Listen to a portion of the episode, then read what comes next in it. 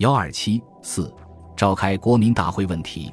天津会议讨论了吴佩孚提出的召开国民大会的主张，虽未作出正式决议，但曹锟、张作霖、靳云鹏都没有表示不同意见。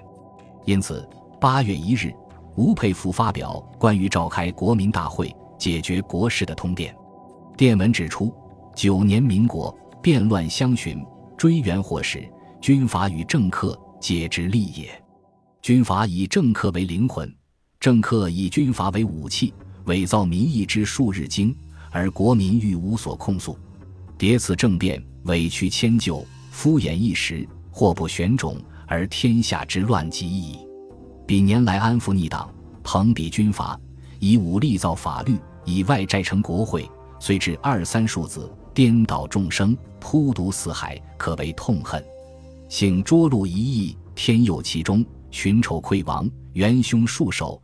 正为拨乱反治之机。他认为，为了解决历年的纠纷，拨乱反治，发扬真正之民意，比军阀无所施其力，政客无所取其巧，奠民国之丕基，而为一劳永逸之计。只有召开国民大会，一切重大问题由国民公决。他拟定的国民大会大纲如下：一、名称为国民大会；二、性质。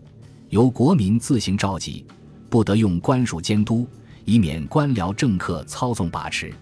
三、宗旨取国民自觉主义，凡统一善后及制定宪法与修正选举一切重大问题，均由国民公决，他方不得借口破坏。四、会员由全国各县农工商学各会选一人为初选，所举之人不必以本会为限，如无农工商会。宁缺毋滥，然后再由全省核选五分之一为复选，四个省复选完竣，齐集上海或天津开成立会。五监督由省县农工商各会长互相监督，官府不得干涉。六事务所先由各省农工商学总会共同组织为该省事务所，办事细则由该所自定。七经费。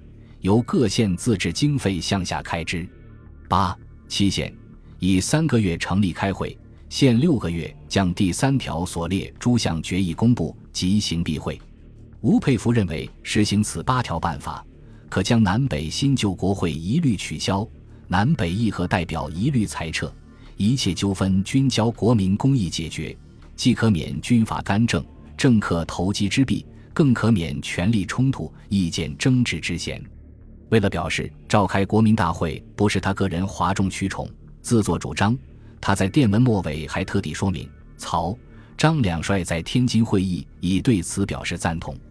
吴佩孚召开国民大会的主张提出来后，立即获得社会各界人士和舆论界比较热烈、广泛的响应。人们认为，上述大纲尽管办法未必周全，还有值得商榷的地方，对国民大会能否开成也有疑虑。但都一致表示，它反映了群众的呼声，是民意的体现，为解决当前国事提供了一条正确办法，应予赞成。他们说，对于民国九年以来之感想，得一个最正确之公式，此公式为何？即人心之向背是矣。吴子玉将军主张国民大会，其用意正大深远，吾辈极应赞成。这次吴子玉将军主张的国民大会组织法。颇含职业的民主主义的原理，把这个精神扩而大之，很可以开一个新纪元。上海成立了国民大会筹备会、国民大会策进会等团体，北京成立了国民大会促成会。北京学界蔡元培、李大钊、孟寿春、陈启修等发起召集临时国民大会，以解决目前切要事件，并拟定临时国民大会提案七条：一、解散非法国会。并不承认非常国会继续存在。二、肃清祸国党孽，禁止启用复辟帝之犯。三、裁减军队，废除督军，给予督军同等制。四、凡国民应享之一切自由权利，禁止侵犯。五、实行地方自治，并得由各地方自行编练民团。六、公布国家会计，禁止秘密借款。七、根据民意决定外交方针，并取消一切卖国密约。七条，每条均附说明从略。这些主张在当时是颇有代表性的。首先起来反对吴佩孚召开国民大会主张的是张作霖。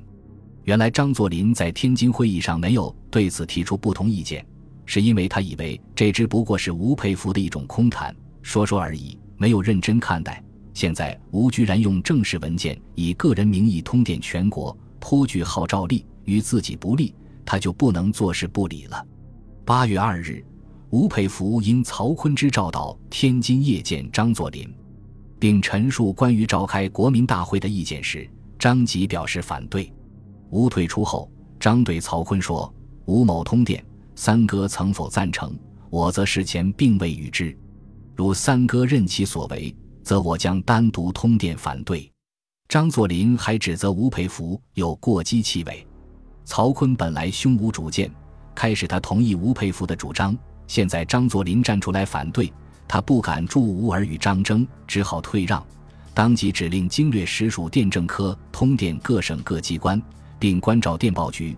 第三师长吴佩孚通电召集国民大会一节，经略使已认为无效。凡各省机关若接得该电，概不可认为事实；各电报局接得该电，可以随时扣留。因此，吴佩孚这一通电。当时天津电报局并未发往全国，只是经沪一些报纸事先获知电文内容，才予以批载。吴佩孚的电文被扣后，张作霖拟好的通电才予以撤销。张作霖后来一再表示反对召开国民大会。八月十三日，他向日本记者发表谈话时说：“国民大会非可为问题也，该会系吴子玉将军所主唱，然其背后。”有某国人煽动操纵，无事不过为其傀儡耳。就中国现状观之，此事万属不可能。徐世昌也是反对国民大会的，这是因为国民大会一旦召开，他的总统地位就成了问题。徐左右一些人当时也都向他明白指出了这一点。八月五日，曹锟进京同徐世昌谈及召开国民大会时，徐当即表示不赞成，说。国民程度过浅，且此事为吴子玉一人之主张，各省未必全数赞同，究竟能否实行，尚待研究。但吴佩孚并不放弃自己的主张。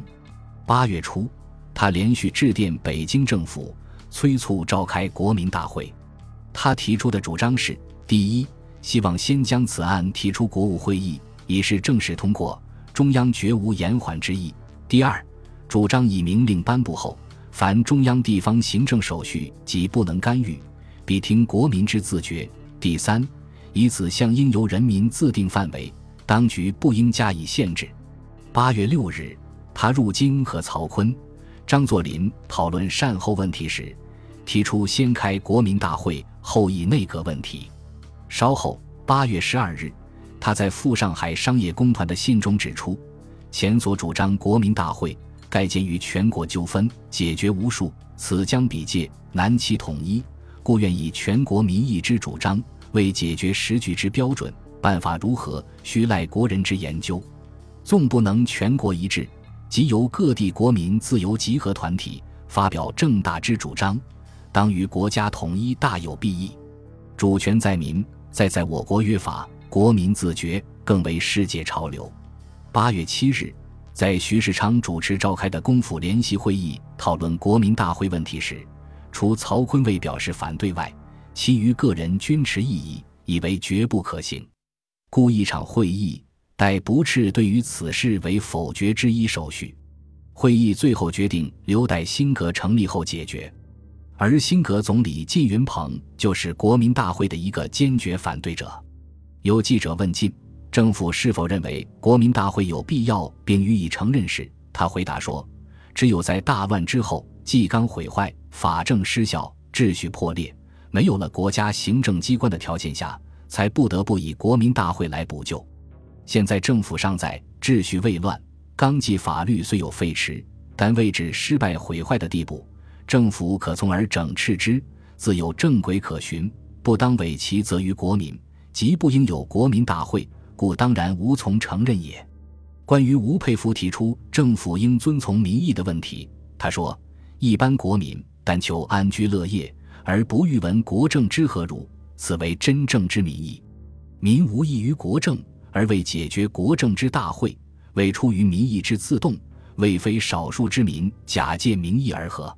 真民意出不能发书，图供假借民意者之利用，量非主张者所乐为也。这样，国民大会就成了吴佩孚的独角戏，而吴佩孚又何尝能代表民意？因此，所谓国民大会在社会上喧腾了一阵之后，不久也就烟消云散，杳无声息了。本集播放完毕，感谢您的收听，喜欢请订阅加关注，主页有更多精彩内容。